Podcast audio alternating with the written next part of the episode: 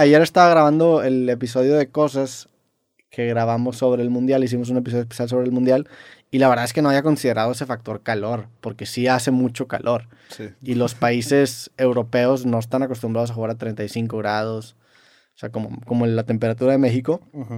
Y eso puede ser un, un factor o una ventaja importante para los países latinos y africanos, que esto del Medio Oriente, que están más acostumbrados a, jugar a esas temperaturas, y los europeos, pues la verdad es que no tanto. Va a ser un mundial raro, pero por lo, por lo mismo puede que un equipo que no acostumbre a quedar campeón pueda quedar campeón. Sí. Como pasó ahora en la pandemia, ¿quién quedó campeón? ¿Cruz Azul o Atlas? ¿O los dos? Atlas quedó bicampeón quedó bicampeón, cosas que no pasaban. campeón Creo que al inicio de la pandemia, ¿no? Sí, más o menos por ahí. lo raro pasa, güey. Sí, pero es bien diferente porque en, la Liga Mexicana todos los equipos realmente tienen mucha oportunidad de quedar campeón. Digo, todos los equipos siendo 10, 12, que están fuertes esa temporada. Y más con el formato que tenemos ahorita. Sí, de, que pasan 10 equipos. Sí, todos. Sí, que es una mamada ese, ese formato. Entonces, realmente, aunque tengas una buena liguilla, puedes acabar quedando campeón en el fútbol mundial la diferencia entre la calidad de las selecciones sí es mucho más grande. Entonces es un poco más improbable eso, pero sí puede acabar pasando. O sea, con que un equipo se enrache en la serie de eliminación puede llegar muy lejos. No ha pasado, la neta es que no.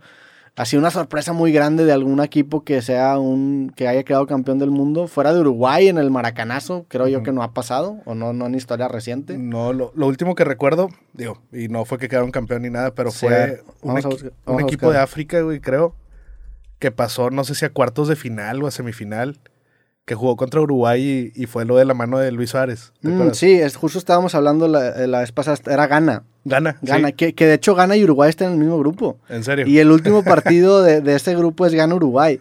y ese partido va a ser bien intenso. Sí, mira, los, los campeones del mundo han sido España, que pues en el 2010 tiene un equipazo, Inglaterra, que no es ninguna sorpresa, Francia, que siempre tiene buen equipo, Argentina, Uruguay, que en el 30 fue una sorpresa y en el 50 bueno, la verdad el 30 no sé si fue una sorpresa. Sí fue una sorpresa por el tema del maracanazo y que fue en el Maracaná, pero pues no sé qué tan fuerte no estaba la selección. Digo, en 1930 no estaba... Es más, ni mis papás estaban en planes. Mis abuelos estaban naciendo en 1930. Eh, Alemania, pues bueno, también una potencia, Italia una potencia, Brasil una potencia. O sea, nunca ha habido ese caso de, de, ese, de esa selección rara que, que, quede campeona, ¿no? Que ha pasado en otras competiciones internacionales. Por ejemplo, yo me acuerdo que la Eurocopa del 2004 la ganó Grecia, por ejemplo, que fue una gran sorpresa, se la ganó a Portugal, esa, fue, esa yo creo que fue la primera final de Eurocopa que vi en mi vida.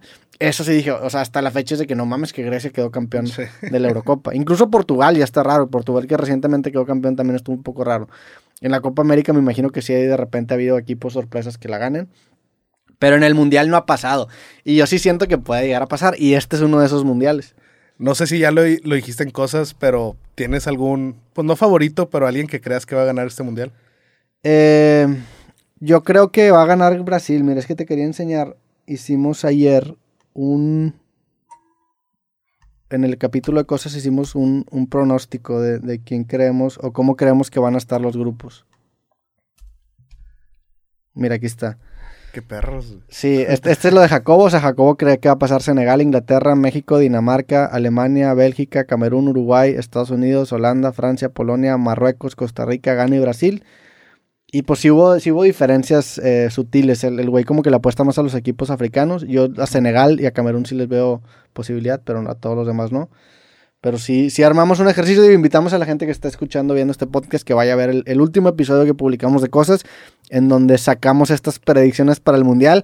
La neta, eh, como, como las que sacamos estas predicciones y tenemos camiseta de México y era, era muy porrista, sí nos pasamos un poco de porrista. O sea, yo le puse a México que ganaba los tres partidos. que, ojalá, Ojalá, la neta, ojalá. Y, y sí es posible, más no es probable, pero sí es posible. Pero eh, yo creo que del grupo de México pasa México y Argentina, la neta. Yo creo que Polonia se queda fuera. Y de campeón, yo creo que, según yo dije que Brasil iba a quedar campeón. Brasil tiene un equipazo. Bélgica también tiene un equipazo. Yo creo que Bélgica, con Roberto Martínez. Con mi tocayo Roberto Martínez. Roberto Martínez, enorgullécenos. El peor es que si Roberto Martínez sea campeón del mundo, se acabó el juego para mí, güey. O sea, no hay manera que le pueda ganar. Digo, si ya está muy cabrón ser un director técnico. Sí, sí, sí. Sí, se va a ir muy arriba, güey. Sí, acá en volado por, por mi y está todo siendo campeón del mundo. Pero así estaría más cabrón la entrevista que le hagas en un futuro, güey. Sí, sí estaría muy cabrón hacer una entrevista con Roberto Martínez. Roberto Martínez estaba a buscar en Qatar. ¿Tú quién crees que va a ser campeón, Brasil o Bélgica? Yo creo que Bélgica. Bélgica, ¿tú le das más probabilidades a Bélgica? Pues que creo que trae un equipo que desde hace varios torneos está jugando muy bien. Tiene a Lukaku, tiene a los hermanos Hazard, tiene a De Bruyne. Que le tiraron mucha mierda porque este Eden Hazard no es titular con Real Madrid y lo llevaron como capitán. Sí, pero sigue siendo Eden Hazard. Por, crack. Lo que te puede hacer es impresionante. El hermano no sé qué tan bueno sea. ¿Sabes pues que tiene un hermano o no? Sí, sí, sí. Ah, Creo que tiene dos. Ya. nada más uno está en la selección. Sí, pero el otro no, no, importa. El otro lo, podemos, lo podemos descartar. por ahí. Sí. Sí, creo que ellos, Uruguay siempre juega muy bien los, Uruguay tiene buen equipo. Eh, ¿Quién más tiene buen? Argentina tiene, la verdad es que Argentina. Francia, Francia también. Francia tiene un equipazo, tiene a Griezmann, tiene a Mbappé, tiene a Kanté, tiene un, también una plantilla bien cabrón. Yo a los equipos que más fuerte veo, viendo ahorita los que vi que clasificaron, es a Brasil, Argentina, Bélgica y Francia.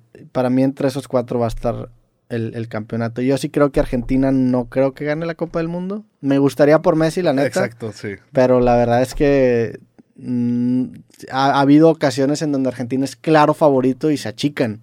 esas, esas, no, me, recuerdo si fue en, el Mundial que, que Higuaín falló una clarísima. Sí fue en el Mundial, ¿no? Creo que sí. Sí. Estaría chido por Messi, pero, pero le veo más probabilidades a otros equipos. Pues a ver qué pasa. Va a estar interesante. Ya, ya se extrañan esos partidos del Mundial. Bueno, tú lo vas a estar viendo en vivo. Sí, güey, la neta. Yo en la oficina, pero. Pero está chido verlo. O sea, yo, yo me acuerdo, digo, también la, la vez pasada que vi el Mundial, me acuerdo que ese mes ese mes de mundialista, que fue julio, junio, yo me lo tomé libre. O sea, yo sí vi todo el mundial en la tele y lo disfruté un chingo. Fue muy chingón. Y antes de saber que iba a ir, sí tenía ganas de disfrutarlo así, porque venía de una carrera de trabajo muy grande y dije, güey, cuando empiece el mundial, al Chile yo voy a tener todos grabados y me lo voy a tomar descanso. Se presentó la oportunidad de Qatar, no es queja y no es de que puta, no mames, qué güey, que voy a ir a Qatar, pero voy a ir a Qatar. Este, Corona. Pero, gracias Corona. Pero verlo en la televisión se disfruta un chingo. La verdad es que las transmisiones televisivas están muy cabronas. y si tienes una buena pantallita, un sillón cómodo, no le, no le pide mucho, güey. es, es, diferente, obviamente, la emoción de estar ahí en el estadio, contagiarte con la emoción de la gente, ver las cosas en vivo. Pero para una persona introvertida, eso, eso se vuelve muy atractivo. Y lo que ves en la, en la, televisión se transmite, o sea, sí se siente el ambiente mundialista. Y... y... te dan una cobertura muy completa, te, te, cuentan unas historias o, te das cuenta de cosas que en vivo no te das cuenta.